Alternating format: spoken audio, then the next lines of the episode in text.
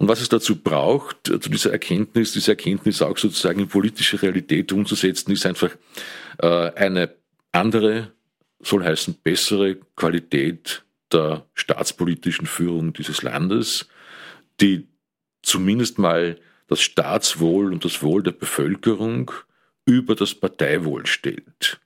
Wenn das der Fall ist, sehe ich eigentlich kein Problem mehr, auch für eine gedeihliche Entwicklung der österreichischen Landesverteidigung.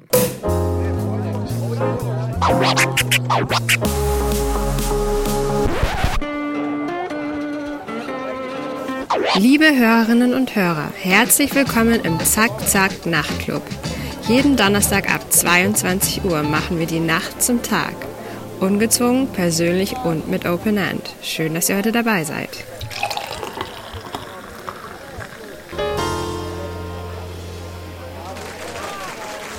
Das Bundesheer schaut aus wie ein Militär, ist aber keines. So titelte am letzten Samstag die Wiener Zeitung. Und als ehemaliger Unteroffizier der Reserve war mir dieser Eindruck nicht wirklich nahe. Schon Ende der 1980er Jahre, als ich als Wachtmeister der Reserve meine Truppenübungen absolvierte, war die Verwaltung des Mangels ein militärisches Grundprinzip. Der nächste Tiefpunkt war für mich erreicht, als der ehemalige Zivildiener Norbert Darabosch den Verteidigungsminister gab und für jeden interessierten Laien erkennbar kastrierte Kampfflugzeuge bestellte. Und vor zwei Jahren war für mich im Zuge einer Recherche zu Beginn der Corona-Pandemie dann alles klar. Als ich einen mir recht gut bekannten Offizier aus dem Ministerium fragte, wie viele Feldlazarette denn das Bundesheer für eine kranke Bevölkerung beisteuern könne, erntete ich nur ein halblautes Lachen und die Antwort gar keines. Warum erzähle ich Ihnen das alles? Weil wir keine 500 Kilometer Luftlinie von Wien entfernter leben wie eine auf dem Papier angeblich völlig unterlegene ukrainische Armee, die bisher sehr gefürchtete und materiell völlig übermächtigen russischen Streitkräfte erstaunlich gut in Schach halten und punktuell sogar zum Gegenangriff übergehen kann. Deshalb stellt sich nicht nur mir als Hobby-Militärstrategen die Frage, die Ukraine Vorbild für eine österreichische Verteidigungsstrategie? Liebe Hörerinnen und Hörer, Thomas Nassbetter begrüßt Sie zur 37. Ausgabe des Zack-Zack Nachtclubs. Zu Gast im Studio ist heute ein ausgewiesener Experte in Sachen Strategiebeurteilung, aber auch Strategieentwicklung. Ich freue mich sehr, den aus Film, Funk und Fernsehen bekannten Gerald Karner im Zack-Zack-Studio begrüßen zu dürfen. Sehr geehrter Herr Karner, ich möchte Sie nun bitten, sich kurz vorzustellen, vor allem für unsere Hörerinnen und Hörer, die Sie vielleicht noch nicht kennen. Einen schönen guten Abend, Herr Nasswetter. Bin 1955 geboren am Land äh, im schönen Steyr, bin aufgewachsen dann im westlichen Niederösterreich, habe dort äh, normale Volksschule besucht, das Gymnasium in Amstetten, dort auch maturiert Danach hat sich einfach die Frage der Berufswahl gestellt. Für mich war ursprünglich eigentlich völlig klar, dass ich äh, studieren wollte. Mein Herz schlug für Germanistik und Theaterwissenschaften. Jedenfalls wollte ich aber zunächst das Bundesjahr absolvieren. Damals gab es ja noch diese acht Monate Durchdienen. Bin dann nach Melk eingerückt äh, zum damaligen Heerespionierbataillon und siehe da, das Bundesheer, das damals bereits von teilweise Skandalen gebeutelt war. Äh, es hat also da Unfälle gegeben bei diversen Übungen und äh, es ist auch sehr skandalisiert worden damals als Schleifertruppe. Und siehe da, dieses so charakterisierte Bundesheer hat sich mir persönlich dann ganz anders dargestellt. Sehr gute, professionell arbeitende Unteroffiziere und ein paar recht eindrucksvolle Offiziere. Daraus ist äh, die Theresianische Militärakademie geworden. Nach ein paar Jahren bei der sogenannten Truppe im Bereich des Jagdpanzerbataillons 1 in Wiener Neustadt.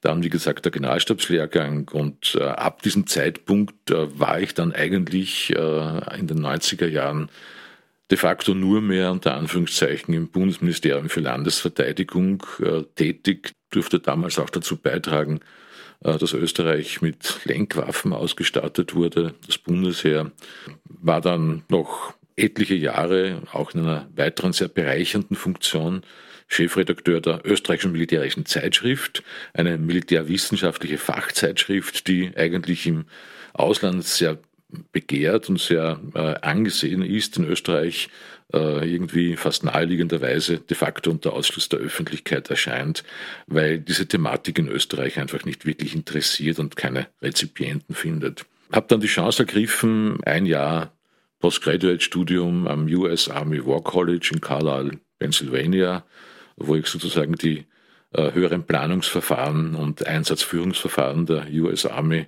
oder der US-Streitkräfte überhaupt kennenlernen durfte. Und danach war es einfach so, dass es noch weitere Reformprojekte auch im BMLV gab, äh, Reorganisation des Ministeriums selbst und vor allem dann aber dann schon als Abteilungsleiter der Abteilung Militärstrategie, die Teilnahme an der Bundeswehrreformkommission 2004 unter dem äh, Ex-Bürgermeister Helmut Zilk und äh, wir haben gemeinsam in einer Gruppierung, die, glaube ich, umfassend die österreichische Gesellschaft und alle Stakeholder sozusagen wiedergespiegelt hat, Empfehlungen erarbeitet, die dann der Bundesregierung vorgelegt wurden und die damalige Bundesregierung hat gemeint, das würde jetzt eins zu eins umgesetzt werden.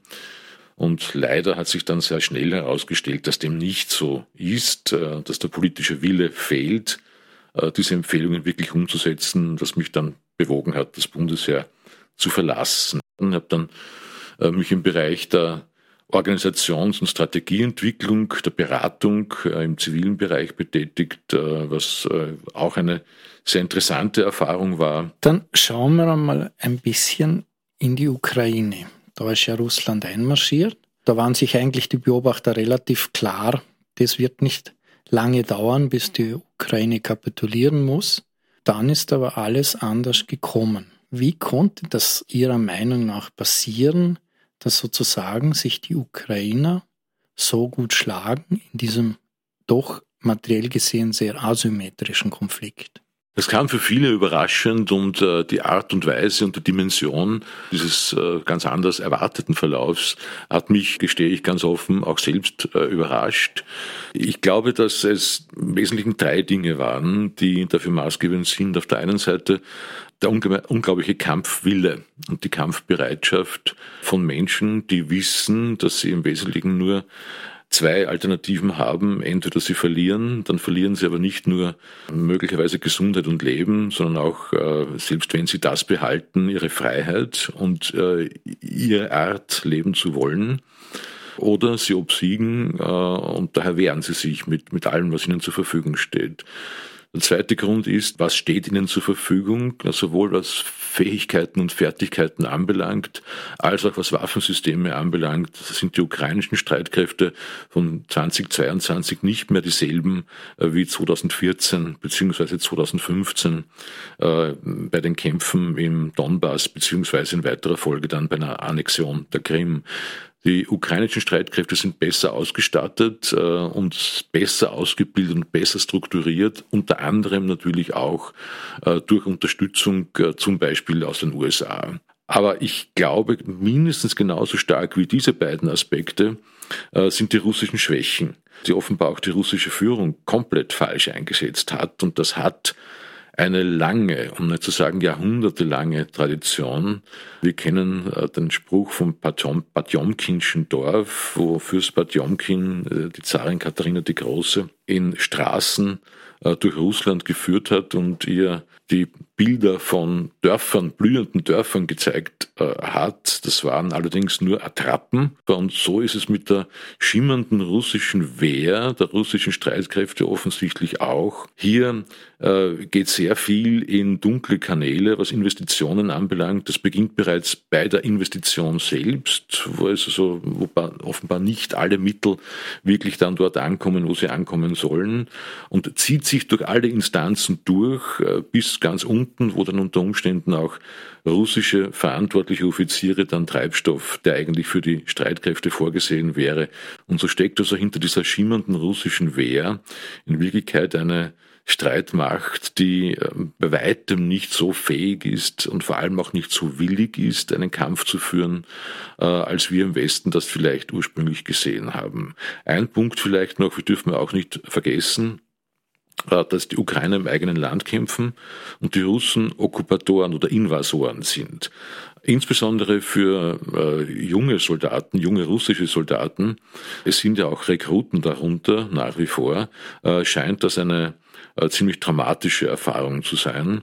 Vielleicht gar nicht zu wissen, wo sie überhaupt sind, aber auch das soll vorgekommen sein. Also die Kampfbereitschaft, der Kampfwille auf der russischen Seite und auch teilweise die Fähigkeit von den äh, Waffensystemen her ist bei weitem nicht so, wie man sich das ursprünglich eigentlich gedacht hätte. Ist dieser Eindruck richtig, dass die russische Armee so, der einzelne Soldat gilt nichts und damit kaschiert, dass dieses Zusammenspiel, das in einer modernen Armee wichtig ist, zwischen den einzelnen Waffengattungen, zwischen den einzelnen Führungsebenen auch, dass, dass da sozusagen vieles nicht stimmt? Das ist absolut korrekt. Es beginnt also beim äh, Kampf der verbundenen Waffen, wie wir so schön sagen. Das ist ein eng abgestimmtes System schon bei den Landstreitkräften zwischen der äh, Artillerie, die Steilfeuer verschießt, äh, zwischen den am Boden vorrückenden Truppen, jenen, die sich bewegen, jenen, die zum Beispiel auch defensiv eingegraben sind, jenen, die mit Panzern einen Vorstoß unternehmen, mit Flachfeuer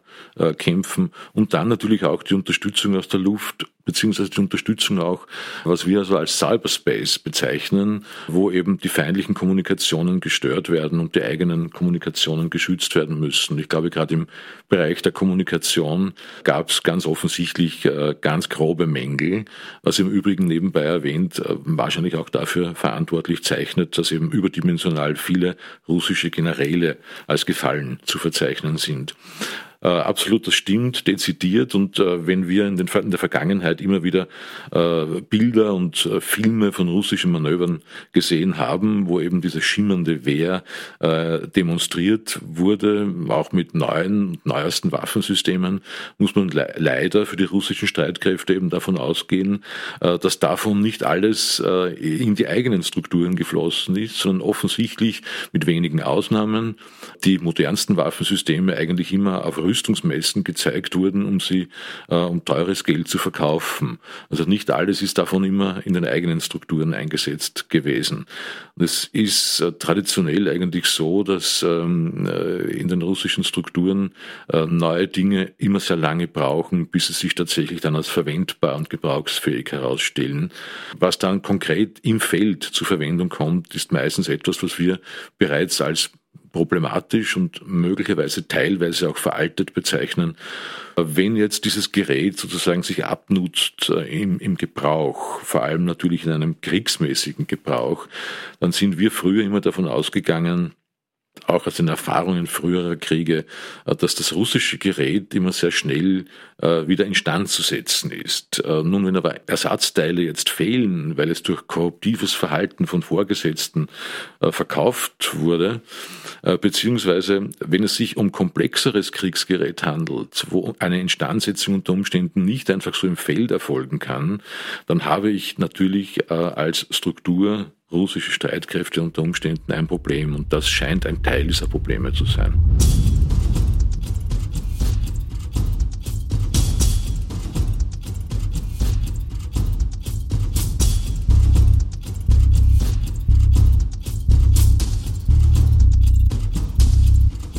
Die Kunst des Krieges von Sun Tzu gilt als frühestes Buch über Strategie. Bis zum heutigen Tage gilt es als eines der bedeutendsten Werke zu diesem Thema. Genau weiß man es nicht, aber es soll um 500 vor Christus entstanden sein. Sun Tzu beginnt sein Werk mit der Mahnung, dass der Krieg ein großes Wagnis sei. Ausgangspunkt für Leben und Tod, Weg zum Weiterbestehen oder zum Untergang. Sun Tzu mahnt ebenso, dass der Krieg und der Kampf möglichst vermieden werden sollten, da sie den Staat und das Volk ruinieren. Diese Aussagen werden immer wieder, vor allem im Westen, als Aufruf zur Gewaltlosigkeit verstanden. In seiner Konsequenz ist die Strategie Sun Tzus aber ausschließlich auf ein Ziel ausgerichtet. Die vollständige und nachhaltige Vernichtung eines Gegners, der durch möglichst gewaltlose taktische Maßnahmen bereits hinreichend geschwächt ist. Denn nur hierdurch lässt sich aus seiner Sicht verhindern, dass das eigene Volk durch den Krieg vernichtet wird. Alle einzelnen taktischen Maßnahmen sind diesem Ziel untergeordnet. Am bekanntesten ist Sun Tzus Aussage, die größte Leistung besteht darin, den Widerstand des Feindes ohne einen Kampf zu brechen. Sun Tzu mahnt aber auch regelmäßig, dass ein Krieg teuer ist. Der Krieg liebt den Sieg und nicht die Dauer.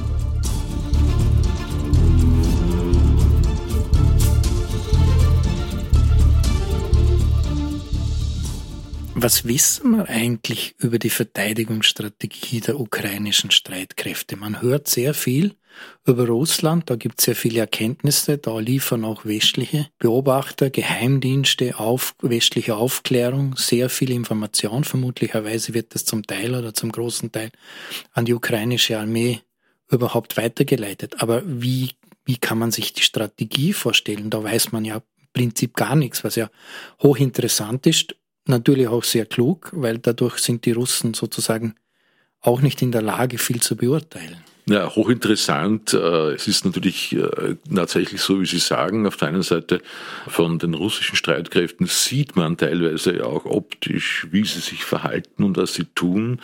Äh, ich denke da zum Beispiel an diese 40 Kilometer lange Kolonne, nördlich von Kiew, die da wochenlang ja mehr oder weniger auf der freien Pläne gestanden äh, ist und sich kaum gerührt hat oder kaum rühren konnte aufgrund von schweren logistischen Problemen. Man weiß auch natürlich, wie man in der Ostukraine vorgeht. Auch dort ist die Vorgehensweise zu meinem Erstaunen äh, nicht unbedingt die klassisch militärische, erfolgversprechende, sondern eine, wo wirklich so an, an, an wenigen Achsen eigentlich aufgefädelt hintereinander vorgestoßen wird. Das macht man auch durch Ortschaften, wo dann eben auch die Bilder immer wieder sehr dramatisch teilweise sind, wo eben eine Panzerkolonne, die durch eine Ortschaft fährt, äh, einfach von beiden Straßenseiten aus beschossen und da tatsächlich mehr oder weniger auseinandergenommen wird äh, in einer schrecklichen für die russischen äh, für die russische Seite schrecklichen Form.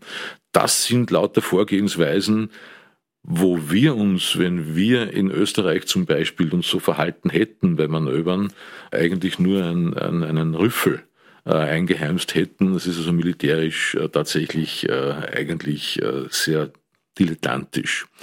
Von der ukrainischen Seite, um auf wieder in Kernfrage jetzt zurückzukommen, haben Sie völlig recht, hört man dem gegenüber relativ wenig. Und das hat natürlich Methode, weil man äh, vermeiden will, hier Details über, über eigene, eigenes taktisches Verhalten, aber natürlich auch über eigene Möglichkeiten äh, in den Medien, in der Öffentlichkeit dem Gegner zu verraten. Und das schafft die Ukraine in einer wirklich erstaunlichen Perfektion bis jetzt.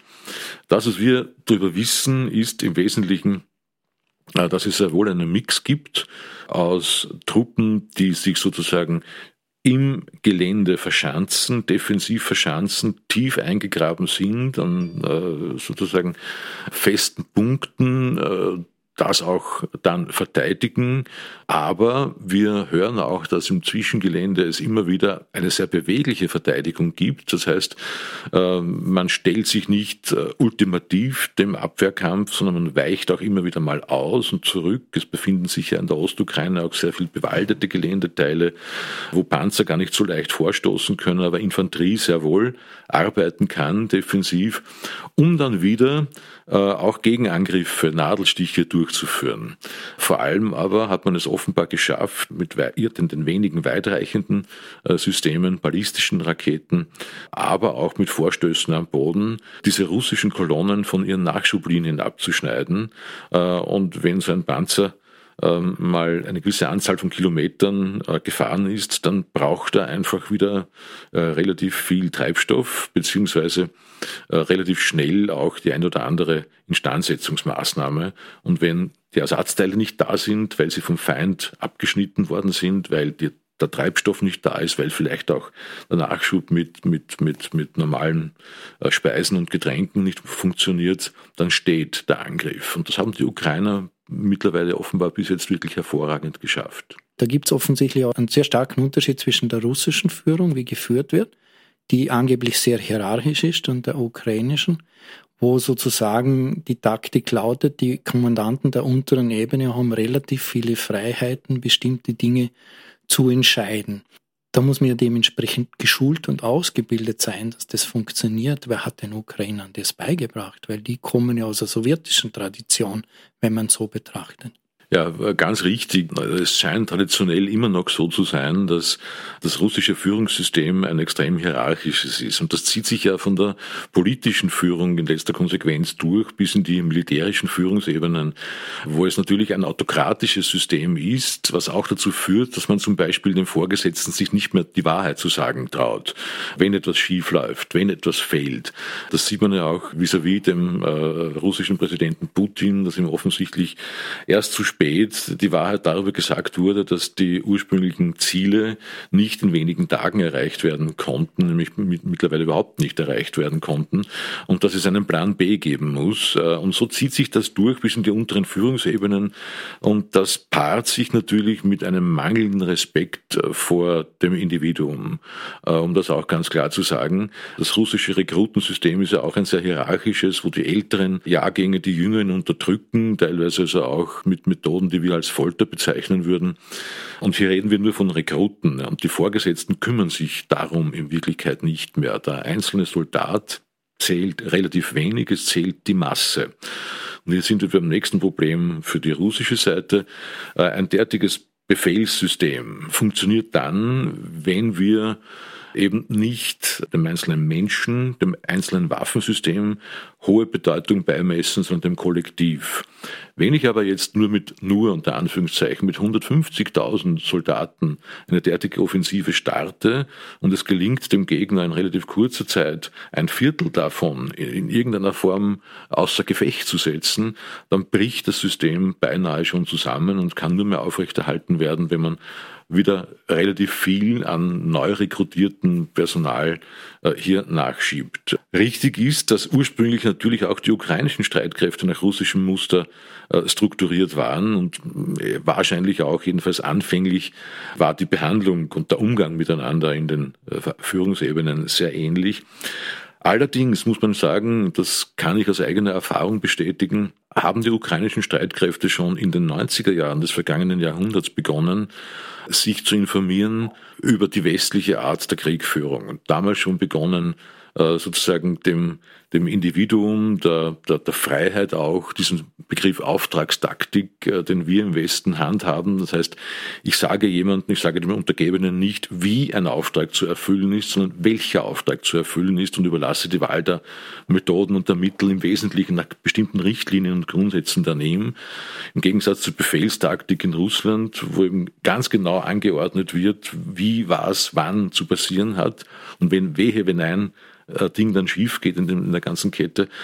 Und damit hat die Ukraine schon äh, begonnen, sich in den 90er Jahren zu beschäftigen und hat das natürlich in weiterer Folge dann noch äh, perfektioniert. Es hat dann eine Phase gegeben, wo eigentlich zu wenig in die Streitkräfte in der Ukraine investiert worden ist, wo das Ganze wieder stagniert hat, aber natürlich spätestens dann mit der Annexion der Krim beziehungsweise den Kämpfen in der Ostukraine äh, haben die ukrainischen Streitkräfte sich wieder sehr bemüht, äh, aus dem westlichen Ausland, nicht nur, aber vor allem natürlich von den Vereinigten Staaten von Amerika, Unterstützung zu bekommen, weniger nur in Form von Waffensystemen, sondern vorwiegend in Form der Ausbildung, auch was die Führungsmethodik anbelangt. Und äh, da haben die ukrainischen Streitkräfte äh, wesentliche Fortschritte gemacht äh, seit 2015. Wie kann man sich das in der Ukraine erklären? Die haben ja auch relativ hohe Verluste. Ich meine, das wird immer verschleiert, aber wie können die das ausgleichen, dass auf der kommandierenden Ebene sozusagen da nicht so viele Ausfälle passieren und dass die, diese Taktik und Strategie trotzdem noch aufgeht? Natürlich haben die ukrainischen Streitkräfte auch Verluste und zwar äh, mit großer Wahrscheinlichkeit auch durchaus wesentliche, soll heißen hohe. Äh, nur zwei Dinge sind dazu äh, aus meiner Sicht zu bemerken, die diese Verluste etwas mildern. Auf der einen Seite ist eben äh, der Verlust von hohen Führungspersonen auf der russischen Seite wirklich dramatisch und hier äh, scheinen zwei Dinge maßgebend zu sein. Das erste ist die sehr exakte ukrainische Aufklärung, ähm, wo man dann relativ äh, offenbar zielgerichtet in der Lage ist festzustellen, wo ein Stab, ein höherer Stab der russischen Streitkräfte sich befindet. Und beim höheren Stab ist meistens der Kommandeur, äh, meistens ein General dann auch dabei. Also die Aufklärung auf der einen Seite, auf der anderen Seite ist es auch so, dass äh, aufgrund von Kommunikationsproblemen viele Generäle gemeint haben, um dem Angriff neuen Schwung zu verleihen, müssen sie sich in die vordersten Linien begeben und sozusagen das Chaos, das äh, vorne entstanden ist, äh, entwirren. Äh, und in dieser Situation sind sie offensichtlich von ukrainischen Scharfschützen bekämpft worden und äh, viele davon offensichtlich auch getötet worden. Also auch ein, ein Problem der Kommunikation auf der russischen Seite abermals, das sowohl technische als auch führungsmethodische Probleme offenbart, aus meiner Sicht. Was die ukrainischen Verluste vielleicht leichter ausgleichbar macht, ähm, ist unter anderem vielleicht schon auch äh, dass die ukrainischen Streitkräfte jetzt im Militärfachsprech bezeichnet auf den inneren Linien operieren. Das heißt, sie operieren sozusagen um ihr Territorium herum, aus dem heraus äh, sie äh, auch neu rekrutierte Soldaten wieder in die vorderen Linien einsetzen können. Äh, die russischen Streitkräfte operieren auf der äußeren Linie, die, wenn man jetzt die innere Linie der Verteidigungskräfte der Ukraine umfassen will, unter Umständen sehr rasch auch mal überdehnt wird. Das heißt, da werden dann selbst die relativ groß erscheinende Zahl von 150.000 russischen Kräften wird dann plötzlich auch relativ klein, wo das System dann äh, oder die äußere Linie dann sehr dünn wird und man eigentlich äh, schon eine sehr große Reserve, ohne da jetzt zu fachlich werden zu wollen, äh, brauchte, um dann wirklich an einem Schwachpunkt der ukrainischen Verteidigung durchzustoßen. Also jedenfalls dort jetzt frische Kräfte heranzubringen, ist äh, für den, der auf der äußeren Linie kämpft, schwieriger. Der auf der, für den, der auf der inneren Linie kämpft, also sprich die Ukrainer, einfacher. Das Problem ist nur, dass natürlich die, die Basis sozusagen äh, im Bereich der Ukraine, was die Bevölkerung anbelangt, prinzipiell natürlich schon kleiner ist als die Basis der russischen Seite. Äh, und das könnte dann eine Rolle spielen, sofern es ein Abnützungskrieg äh, würde, der sich über Jahre hinzieht. Das bringt mich zur letzten Frage, zu diesem Block über die Ukraine. Es hat ja schon der Clausewitz gesagt, Krieg ist die Fortführung der Politik mit anderen Mitteln. Es gibt dann diesen Übergang vom Krieg zurück in die Politik, der wird eines Tages kommen. Sie, haben, Sie gehen jetzt sogar von einem eher sehr langen Krieg aus. Wie denken Sie, sieht es sozusagen aus der Strategie der Ukraine im Moment aus, diesen Krieg zu beenden? Es muss nicht unbedingt sein, dass von einem sehr lange dauernden Krieg auszugehen ist. Äh, es, es gibt immer wieder einzelne Phasen, die sich möglicherweise als äh, Fenster der Gelegenheit auftun, unter Umständen auch in ernst gemeinte Verhandlungen eintreten zu können. Was die Ukraine betrifft, bin ich davon überzeugt, dass nach diesen Wochen seit dem 24. Februar kaum mehr denkbar ist, dass die Ukraine auf einen Teil ihres völkerrechtlich ihr zustehenden Territoriums verzichtet. Das heißt, ich gehe davon aus, dass die Strategie der Ukraine als Ziel haben wird, äh, das ukrainische Territorium von russischen Besatzern zu befreien. Schlicht und einfach. Äh, die Ukraine hat im Moment keinen Grund, nach dem, was uns jetzt an Informationen zur Verfügung steht, äh, nachzugeben und zu sagen, ich tausche jetzt Territorium gegen Frieden. Die Situation ist für die ukrainischen Streitkräfte prinzipiell sehr vorteilhaft, äh, wenn es nicht der russischen Seite sehr schnell gelingt, einen Durchbruch zu erzielen in der Ostukraine, beziehungsweise vor allem natürlich auch Reserven nachzuführen, die äh, abgenutzten äh, Kampfgruppen äh, wieder aufzufrischen, ein logistisches System wiederherzustellen, das diesen Namen verdient, dann werden die ukrainischen Streitkräfte einfach äh, immer mehr die Oberhand gewinnen und daher gibt es keinen Grund für die ukrainischen Streitkräfte jetzt zu sagen oder für die politische Führung der Ukraine zu sagen, nein, wir geben uns mit einer halben Sache zufrieden und meinetwegen tauschen wir die Krim und den Donbass gegen Frieden ein. Das glaube ich nicht. Das wird, glaube ich, Strategie der ukrainischen Seite sein, äh, die Ukraine als Ganzes äh, im territorialen Bestand von vor 2014 äh, zu befreien und, und die russischen Streitkräfte von diesem Territorium zu vertreiben. Jetzt kommt nächste Woche der 9. Mai, der Tag des Sieges der russischen Armee über Deutschland. Ein wichtiger Feiertag in Russland. Da steht der Putin ein bisschen unter Druck. Jetzt gibt es zwei Optionen, die nicht zu unterschätzen sind, meiner Meinung nach. Das Thema ist das eine die Generalmobilmachung, dann wird aus der Spezialoperation halt den Krieg. Das kann er machen, weil er steht ja nicht unter medialem Druck. Und die zweite Geschichte ist, und das dürfen wir ja auch nicht vergessen, die Ukraine hat ja damals im Hinblick auf ihre territoriale Integrität auf Atomwaffen verzichtet. Und ich rede jetzt nicht über den großen Atomkrieg, sondern über den Einsatz taktischer Atomwaffen, mit denen man dann relativ schnell relativ viele Gegner ausschalten kann, um jetzt das einmal profan zu sagen. Muss das die ukrainische Führung nicht auch mit berücksichtigen? Ich denke, das wird die ukrainische Führung auch durchaus mit berücksichtigen.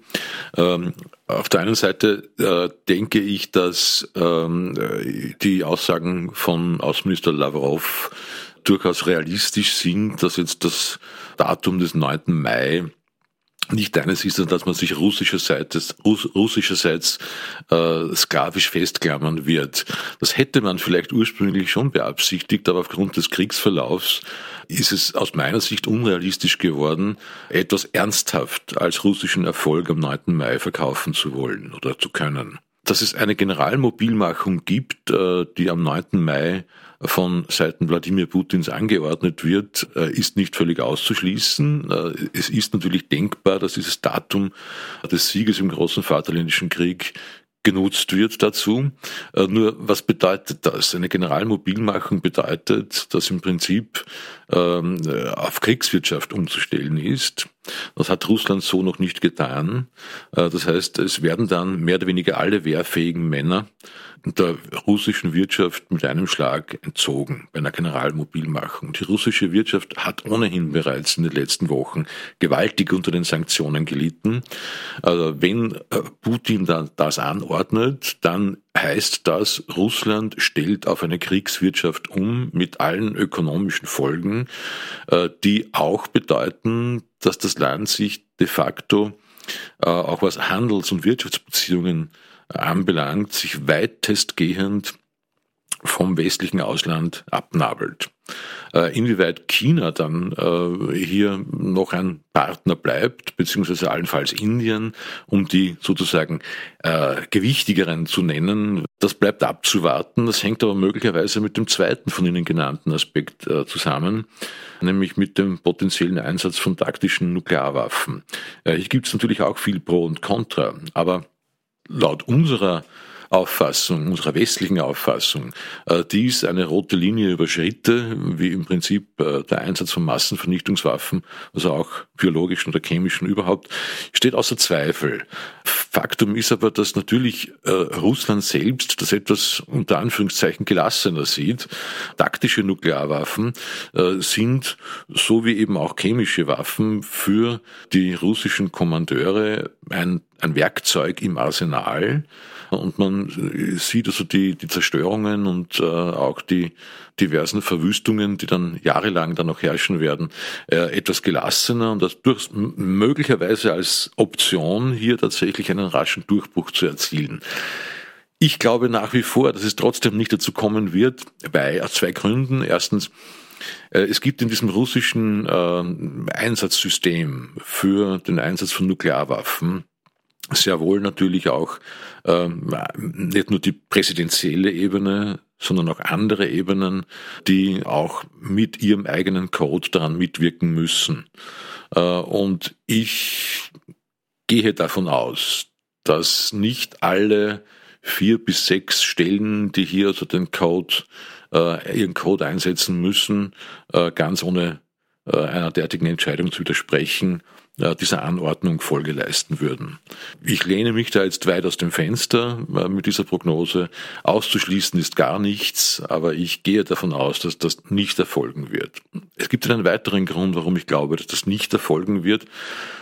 Würde Russland Nuklearwaffen einsetzen, das gilt im Prinzip aber natürlich für jede verifizierte, jeden verifizierten Einsatz von Massenvernichtungswaffen, würden China und Indien mit ziemlicher Wahrscheinlichkeit auch äh, sich von Russland abwenden und das, was Russland ja so benötigt, nämlich äh, intakte Wirtschafts- und Handelsbeziehungen auch mit diesen beiden großen Nationen weitestgehend aufs Spiel setzen, wahrscheinlich sogar verlieren. Ich gehe daher davon aus, dass das nicht erfolgen wird. Wir haben ja schon mal sowas wie eine Raumverteidigung gehabt mit diesen Spanoki-Doktrinen. Kann man das ein bisschen mit dem Verteidigungskonzept der Ukraine, das jetzt anwendet, vergleichen? Und dieses Konzept gilt ja in Österreich für überholt. Was steckt da dahinter? Ich denke, das Raumverteidigungskonzept war im Prinzip ein sehr äh, klug entwickeltes in den 70er und 80er Jahren des vorigen Jahrhunderts, wo ein neutraler Kleinstaat, äh, umgeben von zwei hochgerüsteten Blöcken, äh, demonstrieren konnte, dass äh, und darum ging es im Wesentlichen bei der ganzen Ratio der Existenz des Bundesheeres, dass Bundesheer in der Lage sein wird, äh, jeden Angriff, der im Wesentlichen ja nicht auf das österreichische Territorium allein zielt, sondern auf den gegnerischen Militärpakt, sprich ein Warschauer Paktangriff, zielt nicht auf Österreich, sondern auf die NATO-Südflanke und führt daher durch Österreich durch. Und ein, eine NATO-Offensive würde im Prinzip im Norden genauso im Donautal nach Osten geführt werden, beziehungsweise im Inntal von Norden nach Süden, um hier unter Umständen die Verbindungen zu öffnen. Das konnte Österreich demonstrieren dass das für eine gewisse Zeit, die sehr genau definiert war, äh, in den Planungen, dass das verhindert werden konnte, ein ungehinderter Durchstoß. Das ist ja die Aufgabe des Neutralen und die Ratio der Neutralität in Wirklichkeit.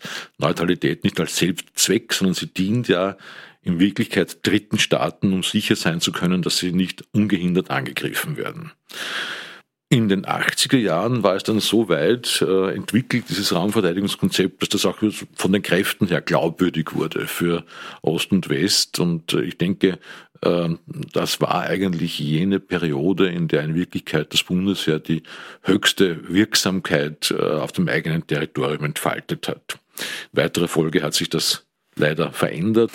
Aber jetzt zur Frage, ob das äh, der, der Ukraine ähnelt, äh, ein klares Jein. Ähm, auf der einen Seite natürlich äh, diese Kombination von Teilen, die äh, doch schwer verteidigt werden, äh, von beweglichen, be beweglicher Kampfführung und beweglicher Verteidigung in anderen Geländeteilen, die sich dazu eignen, äh, könnte man das im weitesten Sinne vergleichen. In Wirklichkeit hinkt dieser Vergleich natürlich wie jeder ganz besonders, äh, weil natürlich der Raum, der ukrainische Raum mit seinem Gelände ein ganz anderer ist als der österreichische. Äh, in Österreich war relativ klar berechenbar, wo und nur dort eben ein Angriff erfolgen könnte. Das heißt im Wesentlichen mit den Kräften, die wir kannten. Das Mar- und Weinviertel, das Donautal, vielleicht noch die Wienerwaldeingänge, beziehungsweise im Westen dann auch äh, natürlich auch äh, das Inntal, ein sehr enger Bereich, der auch relativ gut zu verteidigen war.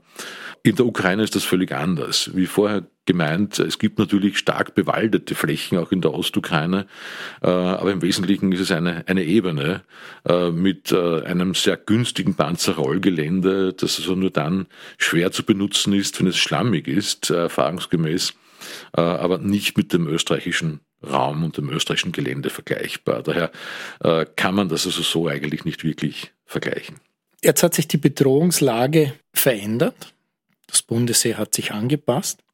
Wenn man sich aber jetzt die vier Säulen der Landesverteidigung in Österreich anschaut, die militärische, die geistige, die zivile und die wirtschaftliche, das ist ja immer noch sozusagen eine Betrachtungsweise, die aus dem Kalten Krieg stammt. Warum gibt es das Raumverteidigungskonzept nicht mehr, aber noch diese Betrachtungsweise? Das Raumverteidigungskonzept hat im Prinzip seine Berechtigung mit der Auflösung des Warschauer Paktes verloren. Es stehen sich in Europa ja nicht mehr äh, diese beiden großen Militärblöcke äh, feindselig gegenüber, sondern es ist äh, im Osten von uns eine, eine, eine zunächst eine offene Staatenlandschaft entstanden, wo es eigentlich keine wirkliche militärische Bedrohung, keine Existenz bedrohende Situation für Österreich gegeben hätte, äh, zumindest unmittelbar nach der Auflösung des Warschauer Paktes, sondern eine ganze Anzahl von Staaten, äh, die dann in weiterer Folge alle ihren Weg in die NATO gefunden haben, im Wesentlichen ostwärts von uns. Äh, und die NATO ist bekanntlich ein Verteidigungsbündnis und greift von sich aus niemanden an. Das heißt, hier hat das Raumverteidigungskonzept seine Berechtigung verloren. Was seine Berechtigung aus meiner Sicht überhaupt nicht verloren hat, ist ein äh, vernünftiges Bundesheer äh, für Österreich. Und was vernünftig ist, können wir vielleicht dann auch noch äh, kurz besprechen. Ähm, äh, nämlich militärische Kräfte, die sozusagen ein Ausdruck der Souveränität dieses Landes auch in der veränderten Lage insofern sind, als wir Teil der Europäischen Union sind.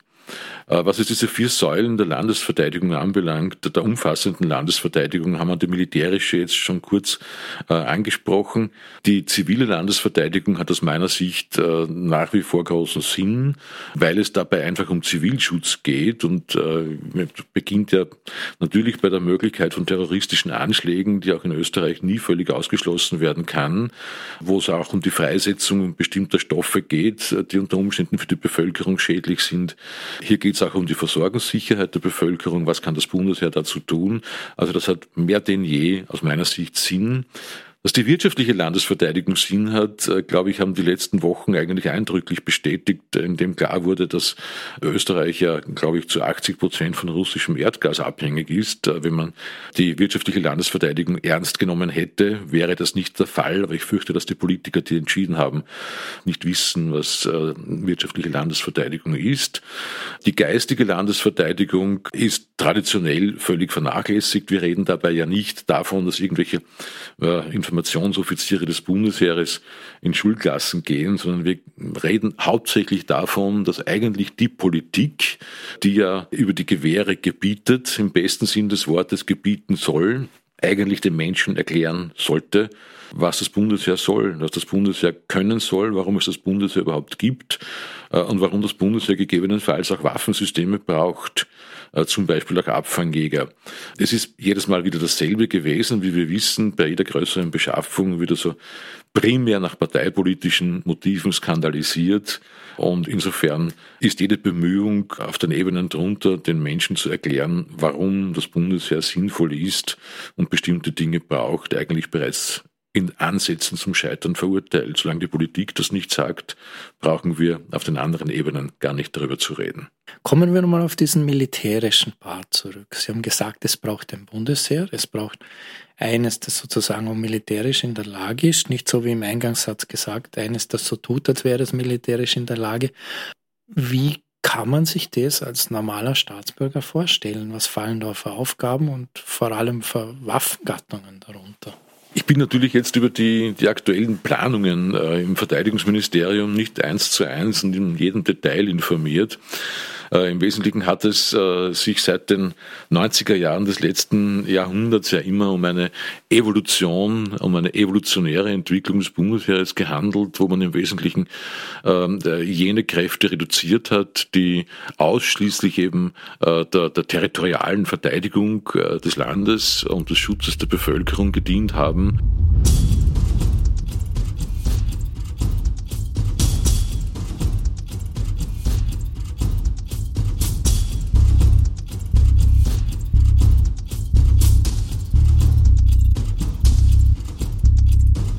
Das Bundesheer ist das Militär der Republik Österreich. Ihm obliegt gemäß Bundesverfassungsgesetz die militärische Landesverteidigung und es ist nach den Grundsätzen eines Milizsystems einzurichten. Das Bundesheer verfügt derzeit über etwa 14.000 Berufssoldaten, davon 672 Frauen und weiters rund 25.000 Milizsoldaten. Dazu kommen etwa 8.000 Zivilbedienstete. Zur Ausrüstung gehören rund 8.000 Fahrzeuge, darunter ca. 700 gepanzerte Fahrzeuge, rund 110 Luftfahrzeuge und mindestens 80 Wasserfahrzeuge. Doch viele Waffensysteme sind völlig veraltet. Dazu ein Beispiel. Der Kampfpanzer Leopard 2A4 hat sein technisches Lebensende erreicht. Dem Bundesheer stehen derzeit 56 Stück zur Verfügung. Für eine Weiterverwendung gibt es zwei Möglichkeiten. Zum einen kann eine geringe Stückzahl Kampfpanzer durch Nutzungsverlängerung mit einhergehender Kampfwertsteigerung modernisiert werden. Das bringt jedoch hohe Kosten mit sich und ist mit einer entsprechend aufwendigen Ausbildung der Soldaten verbunden.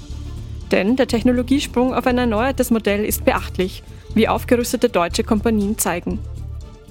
Zum anderen ist die breite Verbandslösung durch eine reine Nutzungsverlängerung, durch Obsoleszenzbereinigung für alle in Verwendung stehende Panzer möglich. Das heißt, mit fortlaufender Dauer stehen immer weniger einsatzbereite Kampfpanzer zur Verfügung, da es oft keine Ersatzteile mehr für den Panzer gibt und manche Panzer nur mehr als Ersatzteillager dienen.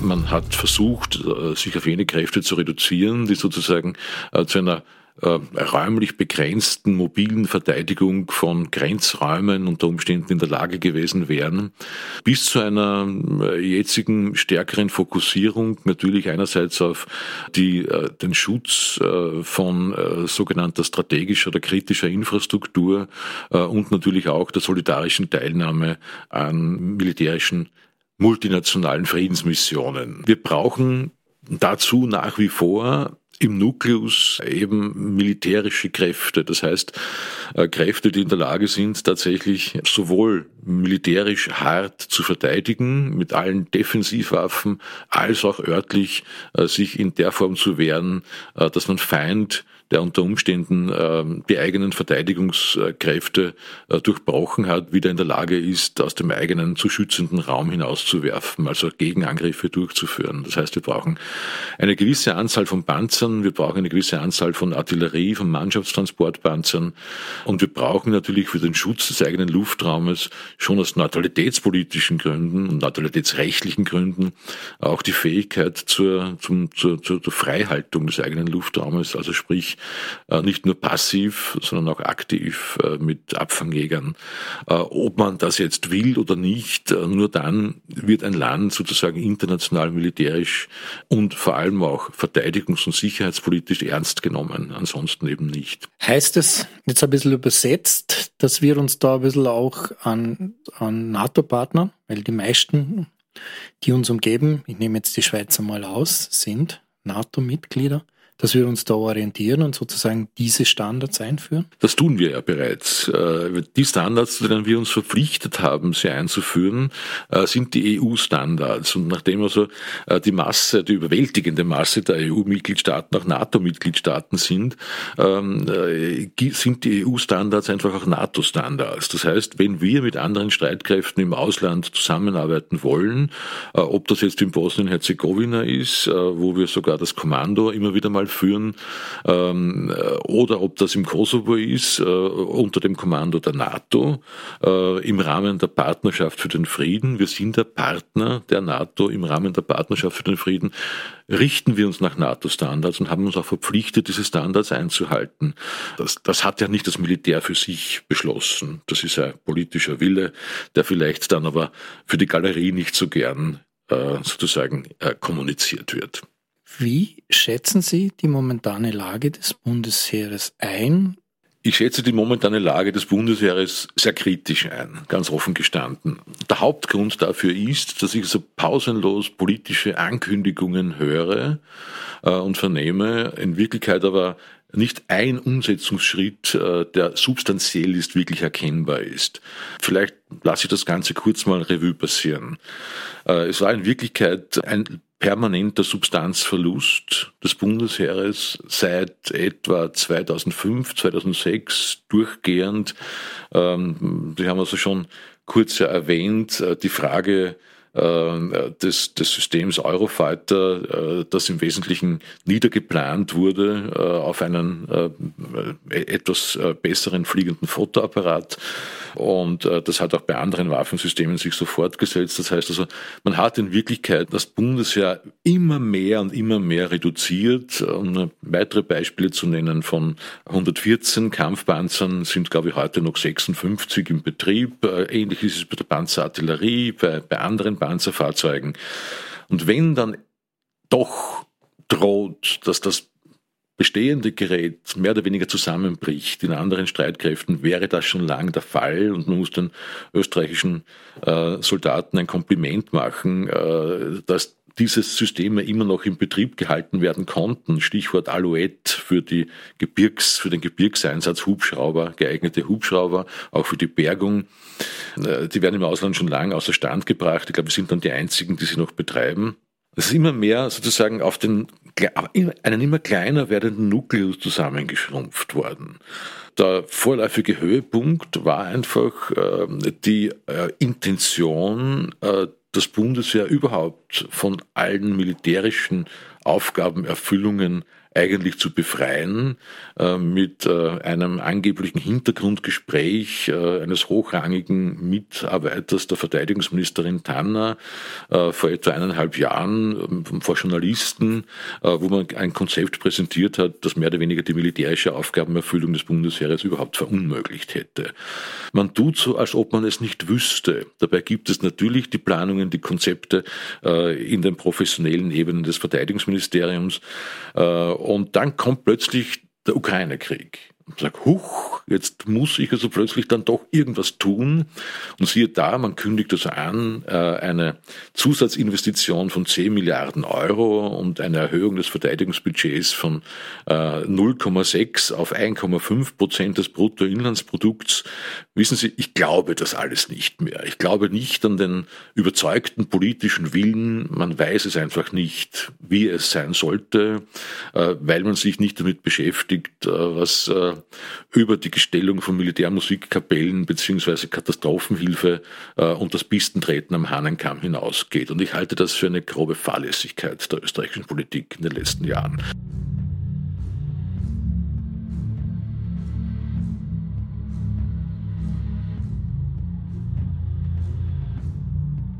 Wer mit sich selbst in Frieden lebt, kommt nicht in Versuchung, anderen den Krieg zu erklären. Ernst Ferstl, österreichischer Lehrer und Schriftsteller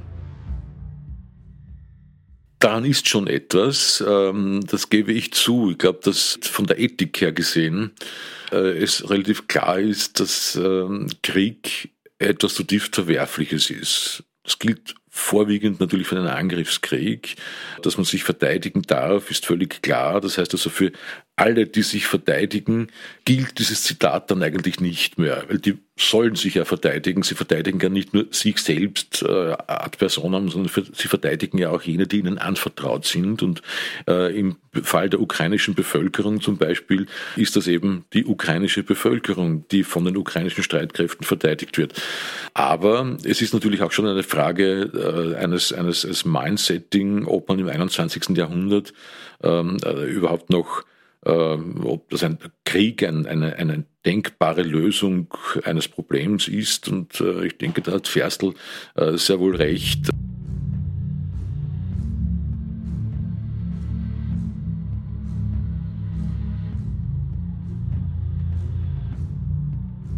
So stimmt sich im Kriege durch den Einfluss unzähliger kleiner Umstände, die auf dem Papier nie gehörig in Betrachtung kommen können, alles herab und man bleibt weit hinter dem Ziel. Karl Philipp Gottlieb Clausewitz, preußischer Generalmajor, Heeresreformer, Militärwissenschaftler und Ethiker. Ja, Clausewitz ist natürlich ein, ein, faszinierender Schriftsteller, der, wenn man sich mit Krieg beschäftigt, aber nicht nur mit, mit dem unmittelbaren Krieg, sondern eben auch den, den Konflikten zwischen Staaten und Menschen unglaublich bereichernd ist, ihn zu studieren äh, hat er schon recht. Äh, es gibt ja auch den Spruch, ein militärischer Plan kommt nie über die erste Stufe hinaus oder äh, muss sofort wieder geändert werden.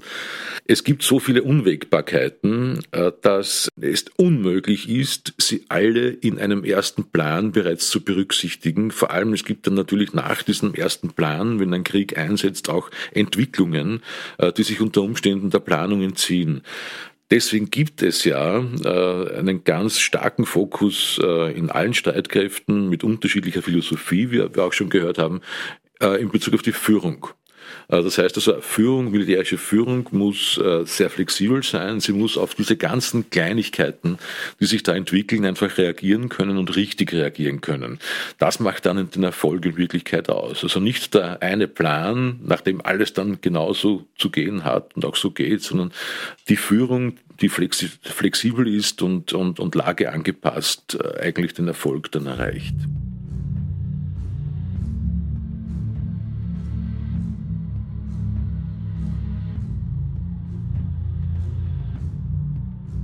Krieg ist zuerst die Hoffnung, dass es einem besser gehen wird.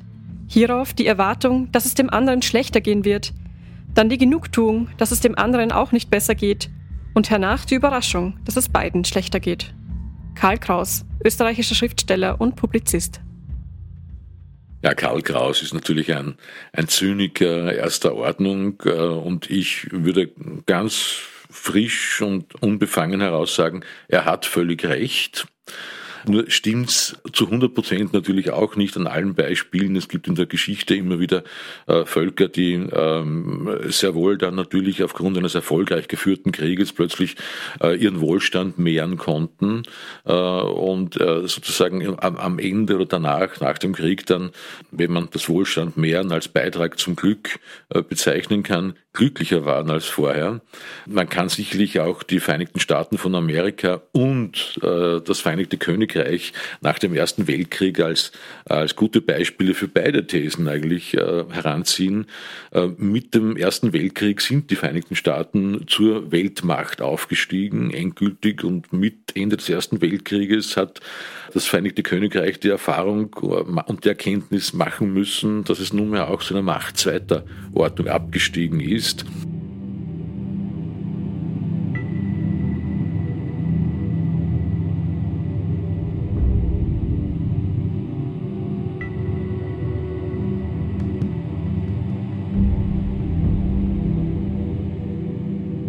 Fassen wir einmal zusammen. Die Ukrainer sind auch deshalb so effektiv in ihren Verteidigungsbemühungen, weil die Russen in vielerlei Hinsicht die falsche Strategie und die falsche Taktik wählen. Die Art der Führung, auftragsbezogene Führung versus hierarchische Führung zeigt, dass ein moderner Führungsstil deutliche Vorteile schafft, vor allem in den Bereichen, wo Flexibilität der Kampfführung Vorteile verschafft.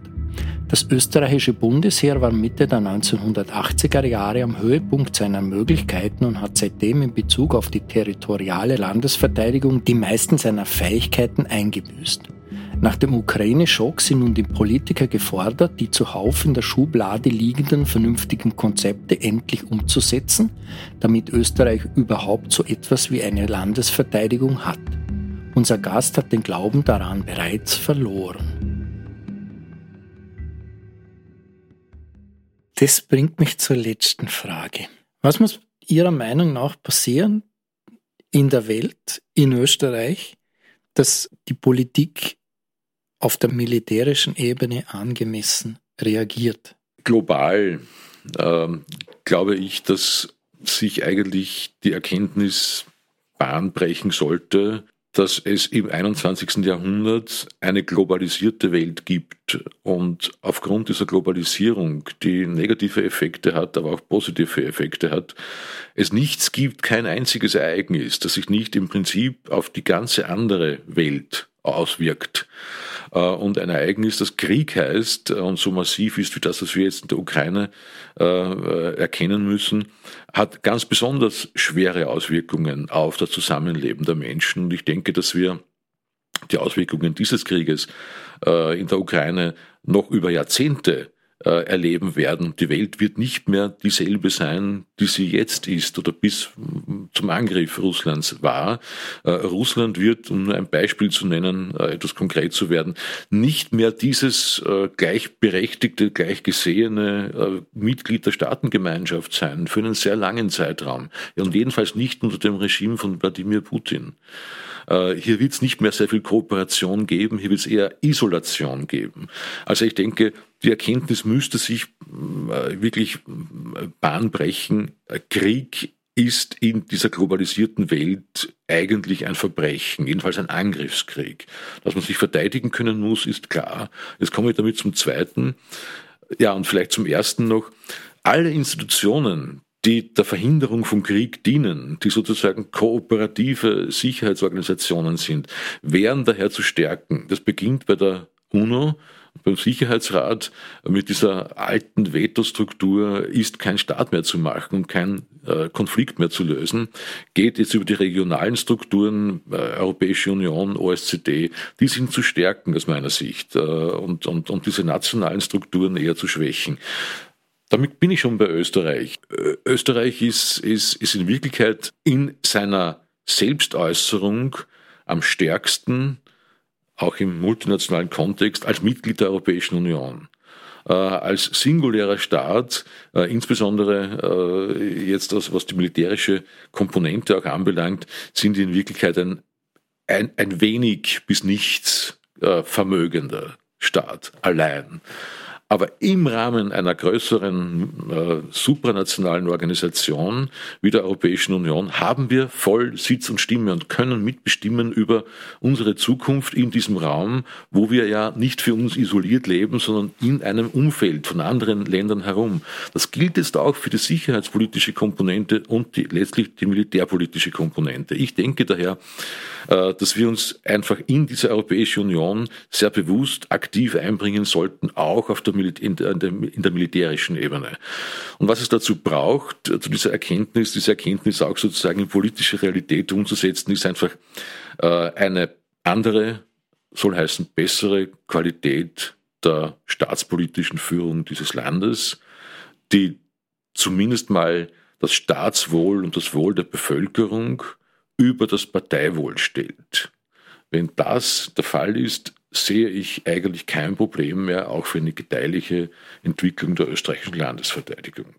Herr Kahner, ich bedanke mich sehr herzlich fürs Kommen. Ich bedanke mich für dieses aufschlussreiche, sehr ausführliche Gespräch. Liebe Hörerinnen und Hörer, ich bedanke mich bei Ihnen an den digitalen Devices fürs Zuhören. Mein Name ist Thomas Nasswetter, gesprochen hat Stefanie Marek. Ich wünsche Ihnen eine gute Nacht, machen Sie es gut und bleiben Sie uns gewogen.